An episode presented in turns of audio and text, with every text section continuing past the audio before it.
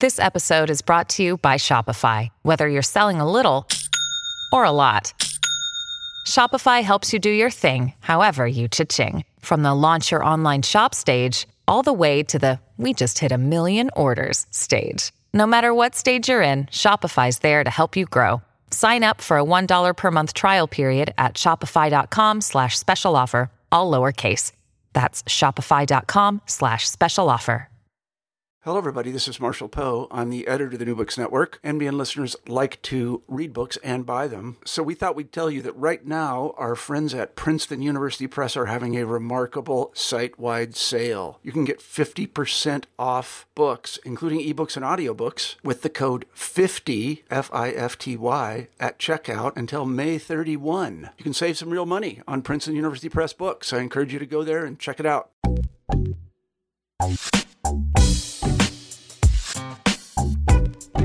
Anyone who's listening to this broadcast right now, mm-hmm. it's it's a it's it's sort of a, a nice happenstance that you're actually able to receive it because frankly at the moment you have no protections from your broadband operator speeding it up or slowing it down or blocking it altogether uh, beyond them including a note in their terms of service saying we happen to block discussions about books in his new book, Paradoxes of Network Neutralities, Russell Newman tracks the history of the recent debates on net neutrality, as well as examining the connections with these debates to more current debates on algorithmic decision making and surveillance.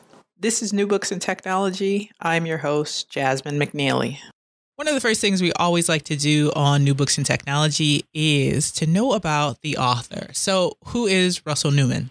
All right, well, uh, I'm an assistant professor at uh, Emerson College in Boston right now. I'm a communications scholar that specializes in the worlds of the political economy of communication and communications policy, uh, media activism. I study uh, the political economy of surveillance and its significance to communications policy. And I teach courses in all these things as well as uh, critical histories of advertising and marketing and its uh, new data-oriented dimensions, as well as democratic theory. But before I came back to the academy, I was a research and campaign director with a national advocacy organization called Free Press that focuses on issues of uh, consolidating media, you know, uh, smaller companies getting bought up by larger ones, implications for journalism, as well as tech policy uh, in the realms of privacy, as well as net neutrality that we'll be talking about uh, today but leading up to that, I was actually the thing that got me into this in the first place was I was I was playing in bands as a drummer in in punk rock and avant garde bands. I was doing radio in Boston on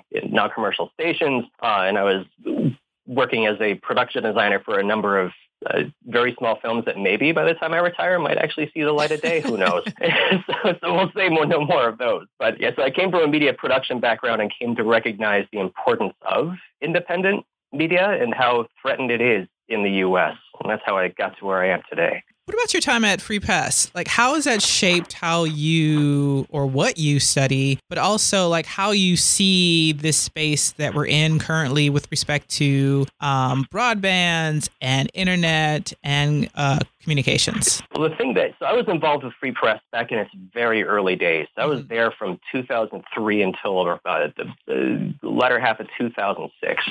And at that point, we were just getting off the ground, but we kind of exploded in size. And it's, it's a really large organization now. But what was so revealing about uh, working there was just how, you know, for one thing, it had seemed for a long time that this thing, media policy, was just this esoteric realm that, that was just something that experts, you know, needed to grapple with. And you and me as regular run-of-the-mill people didn't really have much say. And the fact of the matter is, as soon as you start inserting uh, the ordinary folks into these debates, you can actually have quite the impact. I mean, the fact that for a brief time, uh, not five years ago, you know, we managed to actually do what seemed impossible in those early days, which was having, you know, convince an FCC here in the U.S. to actually institute really strong non-discrimination rules over broadband communications, saying that AT&T and Verizon and T-Mobile and others would not be allowed to speed up, slow down, throttle, uh, or uh, accept payments to give priority to certain things. You know, the fact that we managed to get those rules passed you know, it, it sounds like very basic things. This sounds like you know, that's how telephones worked forever, and we've been involved in decades of debates to try and get our broadband networks to that same place. So for a brief time, we had those rules. I mean, those are now gone. But my time at Free Press keeps me an optimist about trying to instill, yeah. so the book is that actually benefit the public interest and marginalized uh, voices. Yes. Why so the plural? cynical about it. The plural because eh, so. Uh, over time, so network neutrality itself in the popular press right now, and thank goodness there is this generalized understanding that net neutrality is, you know, if you ask someone who's been at least following this a little bit, they will say net neutrality is the principle that if I own a broadband wire, I can't make any decisions for you about what you can and cannot access. It's that simple, right? Some organizations have called it a First Amendment for the internet, but it's it's not just a tech issue; it's a civil rights issue. I mean, many of the the reason that we know of you know, the reason that Black Lives Matter you know, came to the fore was because someone was streaming it. Mainstream media came late to the party in terms of reporting on police repression of communities and beyond. You know, mm-hmm. needed neutral internet in order to learn about these things. And as activist groups you know start to harness the power of these tools that exist. Uh, you know that's that's how stories have finally broken and spread, even despite perhaps blackouts by large media outlets and mainstream media outlets. You know until they can't ignore it anymore. Uh, but network neutrality as a debate you know, if you actually look at how it played out behind the scenes, it goes through several iterations. And frankly, you know, one of the benefits I had working at Free Press was I got to see. I spent. I was kind of a jack of all trades. It was a. It was one of the best jobs I've ever had. I love teaching, so Free Press is like a number two next to the number one job I have now. But while I was there, I spent you know about three quarters of my time going out and speaking with community groups about these issues. But then I would spend a chunk of time working with our lobby shop in DC. So we were we were playing an outside inside strategy where you you were seeking to harness the voices of people outside the Washington Beltway to the ends of you know just where do we need to point this inside Washington in order to start affecting the votes of legislators and regulators, right? Uh, in fact, there's there's really two debates playing out at once which is really interesting. So there's one set of debates that plays out inside the Washington Beltway, and there's a particular way that you have to define terms, right? There's a certain mode of economic theorizing that's decades old that folks in the DC arena needed to engage in order to actually be seen as legitimate at all in the halls of Congress and at the mm-hmm. FCC. If you're not using particular language, then you're seen as okay. Well, that's it's I'm, I'm happy to hear from you, but I'm going to go talk to an expert now and see what I should actually be doing.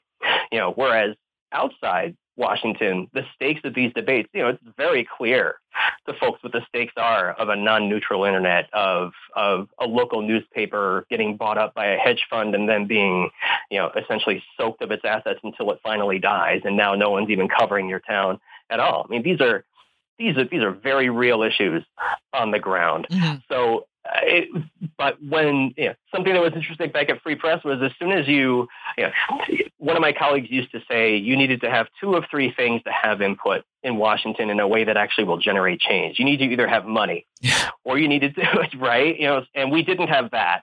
Uh, very few of us have that. So if you don't have money, you need to have constituency and you need to have expertise. Mm-hmm. So if you have two of those three, then you can start getting things done.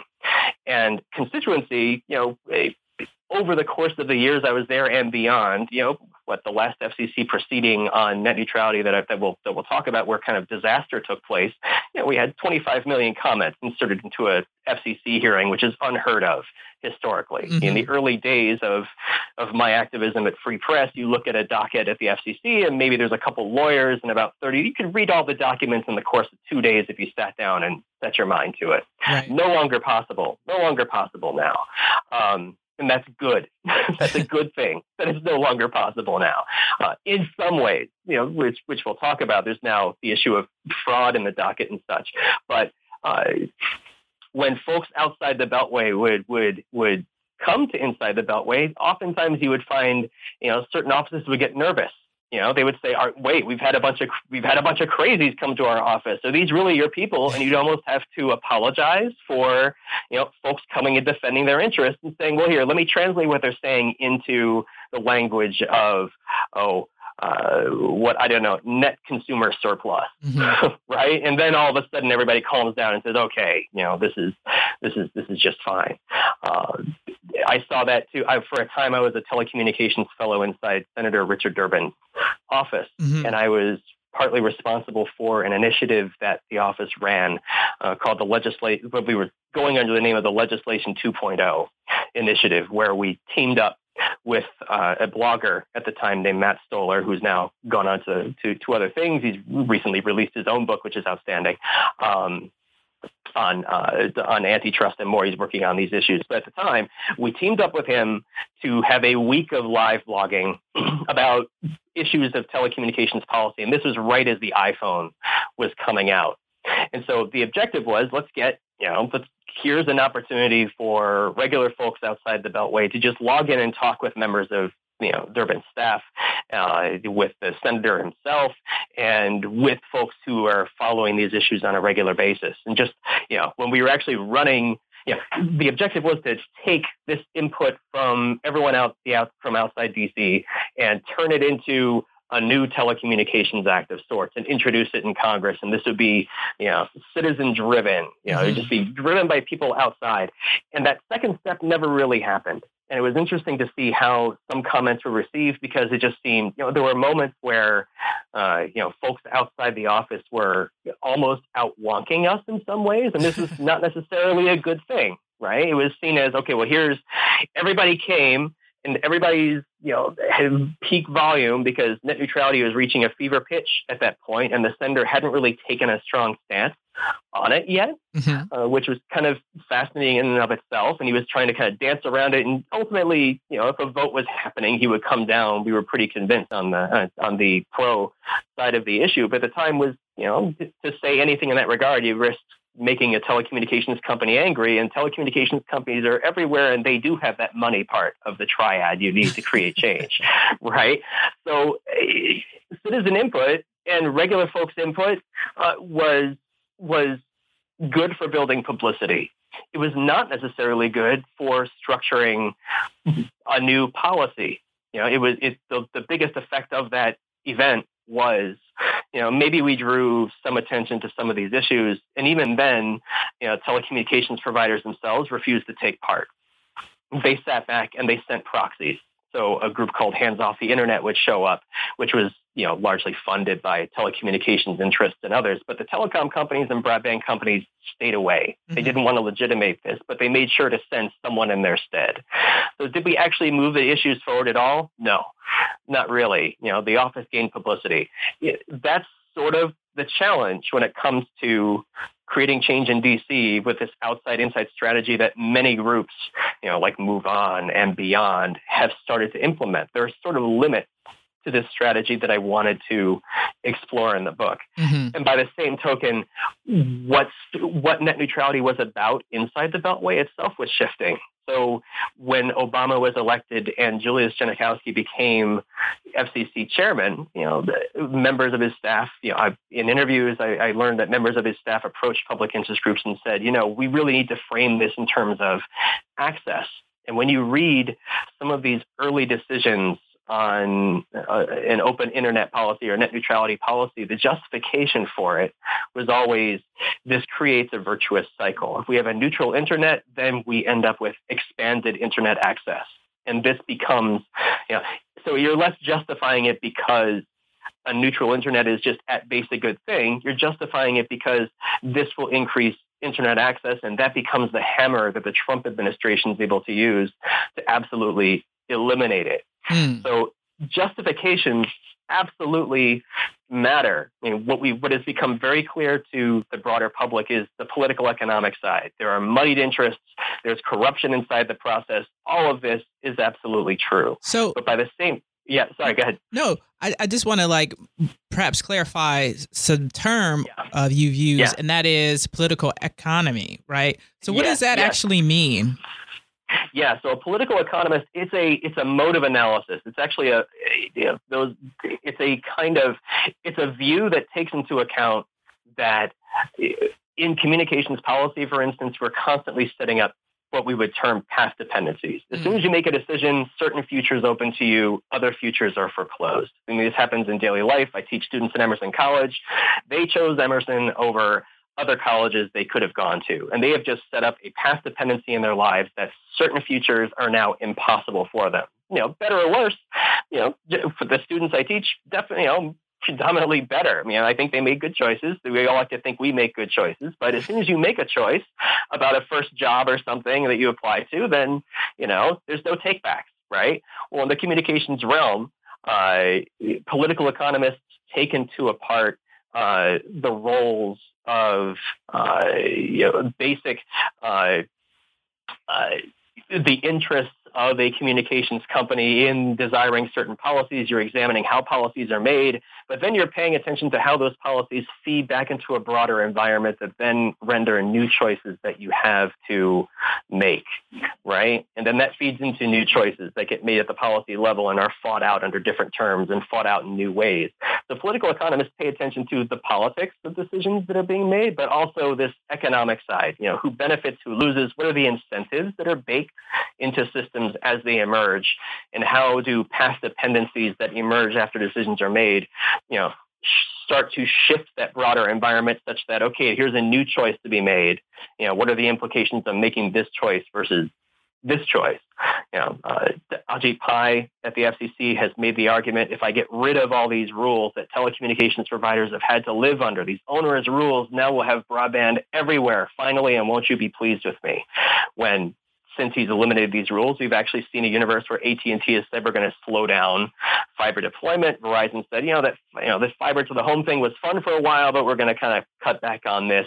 You know, the universe hasn't unfolded the way that Ajit Pai was advertising it would if he only got rid of these onerous rules mm. of uh, trans, you know, transmitting unadulterated, you know, what users were seeking, you know, when they when they click on a link on the web or try to send an email or listen to a podcast that was a really long definition. I apologize to your listeners for, for no. that. That's clear. no. so. no, you made it clear, uh, and and we thank you for that. So in the book, you say you you argue that you want to air out the usual narrative surrounding the network neutrality debate in the United States.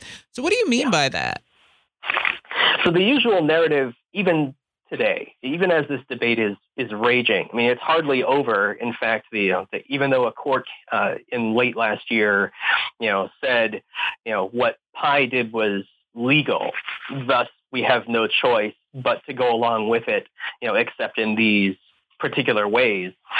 You know, that's now being challenged, and probably in the course of the next few months, it may or may not get a rehearing. So this is this is an ongoing debate, but the usual story about net neutrality starts generally uh, in either 2002 or 2005, back when the George W. Bush administration made a decision that said uh, cable wires are, you know, if you own a cable wire, you don't have to allow some other cable company to, you know, buy access to your wire to reach users. You know, telecommunications wires, on the other hand, at that time, were required to do so. So it was the beginning of a stage where if you owned a broadband pipe of some sort, it was the beginning of shutting those down so that you had exclusive control over those, which was actually a big change, you know, at this time. And the story that unfolds from there, you know, is usually it generally starts there. You know, Bush FCC shuts down access to cable wires.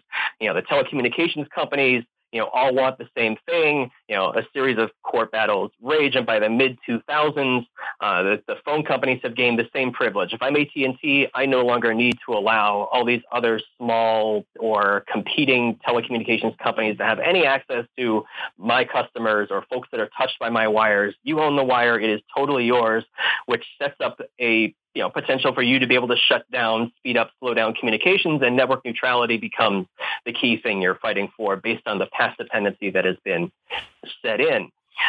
I'm arguing in the book a couple things. One, that starts the history way too late. Mm. If we really want to understand how network neutrality has played out is in terms of a debate. You know, right now where it does seem to be, you know, when you when you lay out who's on what side, you have basically the telecommunications companies and cable companies that are not in favor of net neutrality versus virtually every other single living thing on earth that can express an opinion, right? Mm-hmm. So if my cats could express an opinion, they'd probably be in favor of net neutrality. As well. it just it seems to be everybody, everybody, you know, against the table and telecommunications companies, right? Uh, and this is generally talked about playing out in terms of a corrupt environment where we have an FCC that is enthralled to powerful broadband interests. Mm. Okay, so to an extent, this is all true, right? Uh, the argument I'm making in the book is if you actually trace the history of uh, the making of not just telecommunications policy, but the justifications for telecommunications policy back decades to where a particular strain of economic theorizing is actually being constructed. You know, we get a very different view and add this other layer that looking forward actually starts to tweak how we who call ourselves either either media reformers or media justice advocates might need to think about policy itself or how we go about doing our activism itself. Uh, the terms that I saw being debated in Washington and even the construction of this abstract concept, uh, network neutrality, you know, by Tim Wu in the early 2000s. Tim Wu's notion of network neutrality was one, it was a saving grace to activists who were fighting a different battle leading up to that. He kind of breathed new life into the ability for activists to make demands of broadband carriers to not discriminate against certain content and to make it possible for the internet to uh, be an environment where marginalized voices can finally really rise to the fore and compete with more mainstream voices. Mm-hmm. So network neutrality as a concept breathes new necessary life into these debates and extends that debate by, you know, now going on about two decades. So really good effect. Now, but how we construct this thing, you know, does he justify it in his initial policy paper? And this seems obscure, but it actually terrifically matters. You know, does he justify it on the basis of you know, this is just a, a, a, good in and of itself. No, he actually turns to a strain of economic theory, you know, evolutionary economics that says what we desire aboard broadband networks is actually the ability for the best voices to rise to the surface. Mm-hmm. It's a competition for the best voice. And this is even how he expresses it in the paper. And this seems incidental at the time, but that's kind of the last thing you want the internet to do. You don't want just one voice to win. You want all voices to have the ability, you know, to be heard. Right? Democratic theory doesn't say let one voice win. You know, democratic theory is about how do we actually listen to voices and make new voices mm-hmm. available. It enters a discourse where you know others who argue in uh, when it comes to should we allow a, a, a large newspaper company to purchase a small one. You know, it, it enters a discourse where some of the economic theorizing undergirding those debates are saying, you know, if we have 100 papers, what really is the value of 100 plus one? Is there a point at which having another paper or another voice turns out to just be incidental instead of vital? Mm-hmm. And this is antithetical to anything that someone out in the streets demanding net neutrality or demanding their voice be heard or are protesting the closure of their local paper by the hedge fund it's owned by, that you know that hundred first voice is absolutely vital mm-hmm. always. So, and in fact, if you can get the hundred second voice, even better, right? In the book, you talk about neoliberalism. Yeah. Um, and so, could you first define neoliberalism for everyone, but then can you connect that to broader schemes with respect to like lobbying and lobbyists and how our our government, both agencies and Congress, are functioning right now in general? Oh yeah. So neoliberalism is this. I mean, it's one of those words that we in the academy. I mean, folks who are listening to this podcast, you know, you're you thank your lucky stars that you're you're not reading the word neoliberalism all the time. Although it's becoming, it, it, it is something that's out in the air now, and it's being you know in, in magazines like Jacobin and beyond. You know, neoliberalism has become a term of debate. Most of the time, when we're talking about neoliberalism, the overarching sense is how do we? It's it's a move over the course of the last few decades where it's about uh, bringing things that hadn't been part of a market relationship before into a market relationship.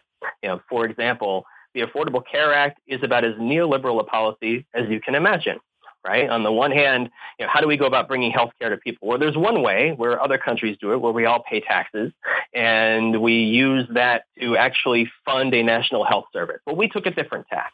You know, we instead said, okay, we're going to create markets. We're going to create new markets, and we're going to require everybody who wasn't in this market before to be to enter it and to make a purchase in these private marketplaces for insurance.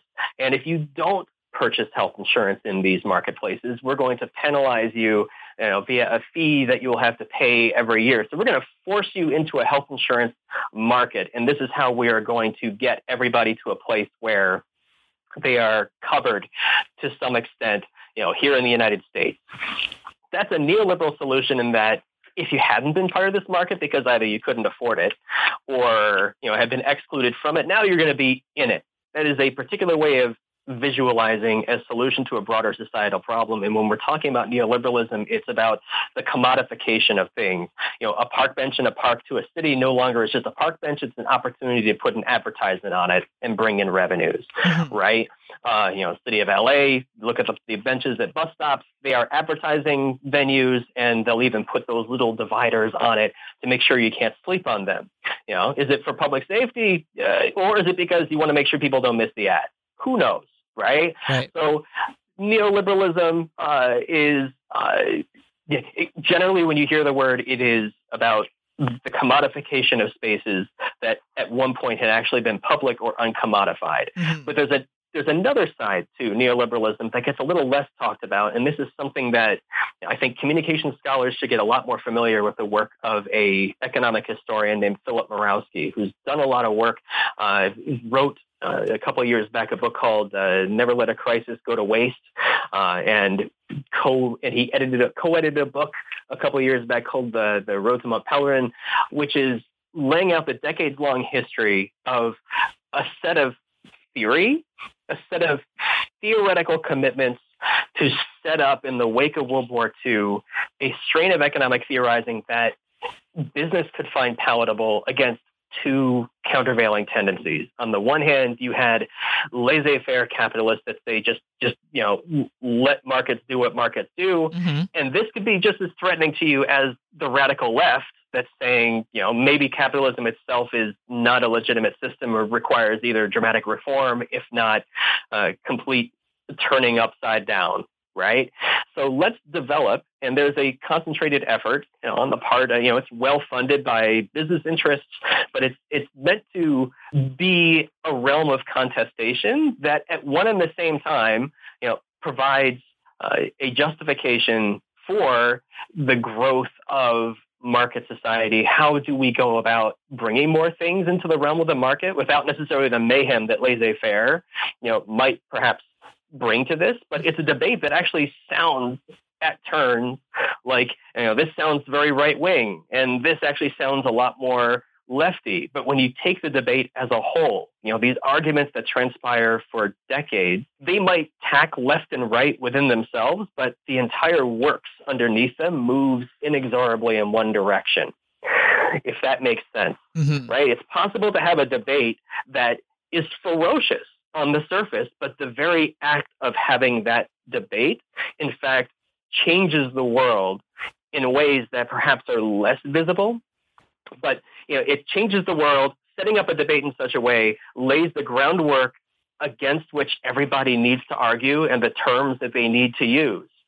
When Tim Wu constructs network neutrality as this evolutionary economics you know, uh, construct, he's actually engaging this entire stream of theory. And the moment he does it, the moment he introduces this term and defines it the way that he does, all of a sudden, everybody who had been in this plane before recognizes these terms and says, I can play with this. I can work with this. Mm-hmm. And we have a ferocious debate inside Washington where, you know, when regular folks start to throw their own opinions into the works, you see throngs of economists who are part of, you know, usually we call this the Chicago School, but this, you know, this is the these this realm of theorizing extends, you know, well beyond. You know, we, others are writing about Virginia and beyond.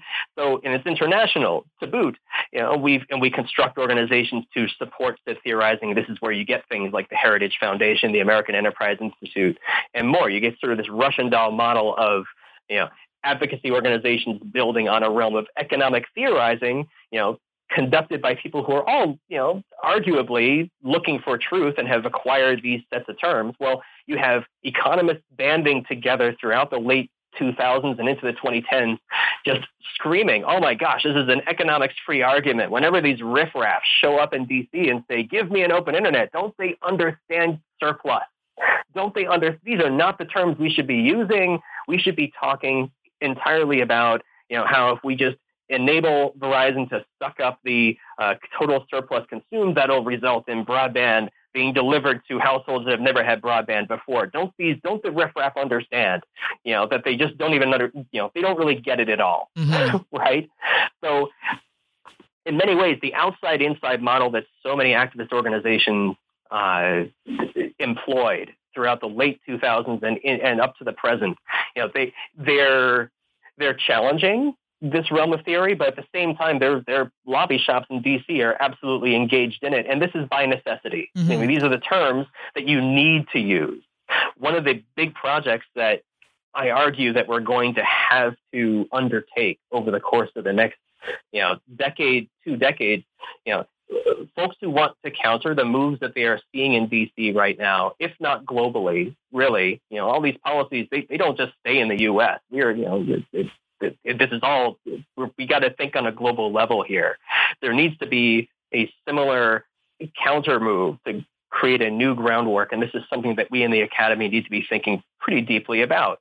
You know, about changing the actual terms of debate themselves, and this is a much larger project that would pay off dividends in the long term for activist movement. Mm-hmm. Because if we don't create this other basis for argument slowly over time, support it institutionally, you know, grow new institutions to actually, you know, put into common discourse new terms, new understandings, new justifications, we're going to be stuck in many ways with a future that remains ugly as long as these terms remain unchanged. So one of the terms that I think uh, is important in this conversation deals with competition. Why is competition only thought of as between two, say, broadband organizations or cable providers, but not the uh, possible user and the company? Because it seems to me that that's what we're talking about here. So, competition with respect to accessing knowledge, uh, being able to choose uh, the different kinds of products and content that you access. That seems like a competition relationship that we have with our broadband providers and not necessarily this completely neutral transactional relationship. Oh, yeah, you're absolutely right. And again, this gets to you know what terms and what tools and what institutions are available to us right now to advocate for you know policies that might make it you know more or less possible for us to access things we want to access. I mean, what what you're exactly getting at here is eh, the limits that an outside inside strategy are facing when antitrust, for instance, is the toolbox at your disposal. Mm-hmm. I mean, the fact that so many advocates today are turning to antitrust, there's an irony in this.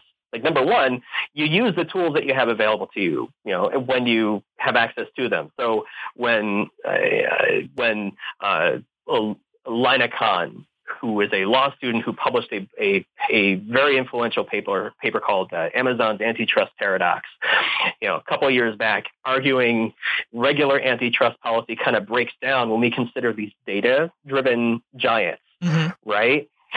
You know, immediately she finds pushback from many of the same corners that pushed back against network neutrality activists and this is there's an irony to this. It seems like there's a new move to re-empower, reinvigorate, frankly resuscitate antitrust policy in the U.S. It's been largely dead, you know, for decades. Antitrust hasn't really saved us from much of anything, you know, of late. You know, we're facing the prospect now of a uh, T-Mobile Sprint merger you know, with maybe the one bright side being maybe this dish thing will work out. We'll have a we might have a fourth mobile company that we already have right now, but you know it's pretty much doomed. It's, uh, who knows what's going to happen to it? But antitrust at the moment is at a place where we can find ways to allow even horizontal relationships like that to to form. So this move to reinvigorate antitrust is both a blessing and a curse. Mm-hmm. It's a blessing because yeah, let's reinvigorate antitrust. Let's have discussions about breaking up Facebook. I mean, whether that actually addresses core logics in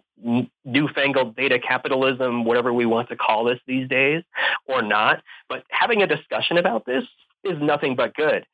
The flip side of this is that we are moving right back onto the neoliberal thought collective's home turf. Mm-hmm. It was always about antitrust. It was always about competition policy in particular terms, and antitrust was built on these very terms. So if we're just, what we're largely doing is saying, you know, you guys seem to have this well-developed game over here. Let us see what we can add to it.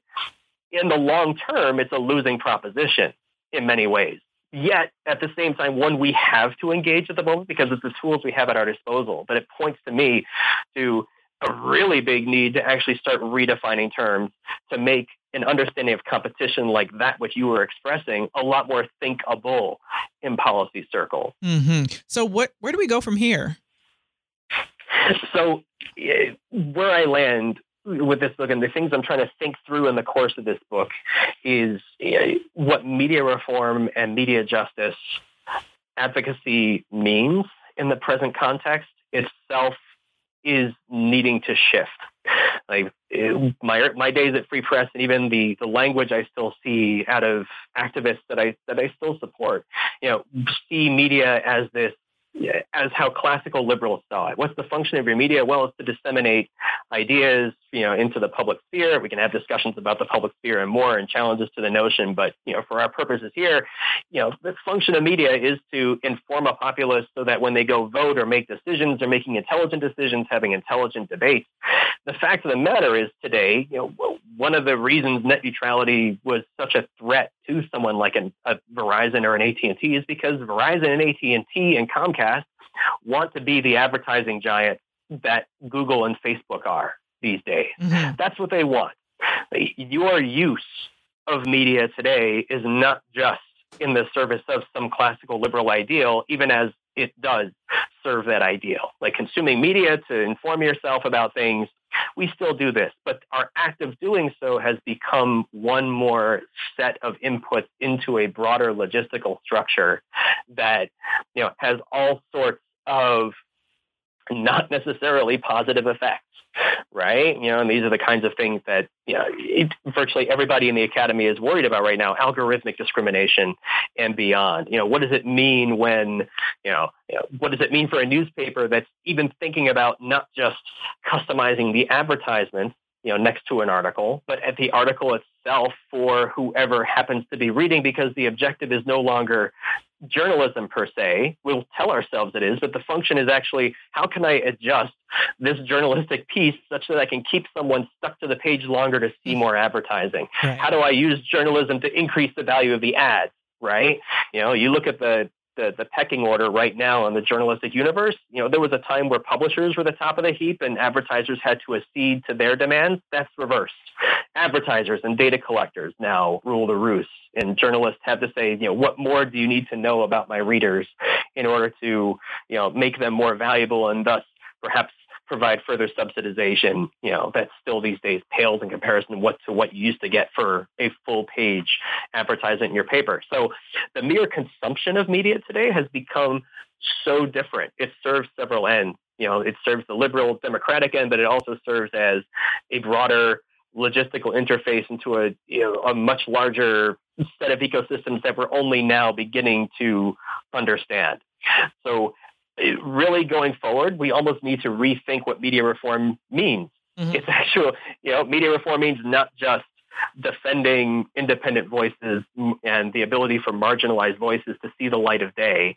Uh, it also means evaluating uh, what logistical processes and new forms of inequality and new forms of marginalization start to appear when the act of consumption itself might very well result in a new future for you that precludes you from seeing certain information or getting access to a mortgage or jacking your auto insurance to the moon or Mhm. any number of ends, right? It's also interrelated. So media policy is actually becoming logistics policy in many ways Mm. and not just in the realm of communication itself. So what's next for you? That's my so the the next project I'm working on is to start grappling with exactly that. I'm trying to re that, that's what I've just told you there is exactly the next book that I'm working on now. I'm trying to envision communications policy as logistics policy. I mean, there's a terrific realm of great work on critical logistics these days, but the connection to communication policy and the feedback loops that result therein and the new interest that Verizon AT&T have in advertising companies and becoming large media behemoths themselves. I mean, you live in a world now where your telecommunications company, where AT&T is one of the largest content producers in the world now because of their Time Warner acquisition. This is a brave new universe that is only beginning to be understood in its implications and this extends to work others are doing about you know how these companies do content moderation and beyond. So i'm thinking through media policy as logistics policy and seeing where that takes us. Thank you very much. It was such a pleasure. Thanks so much. This has been new books and technology.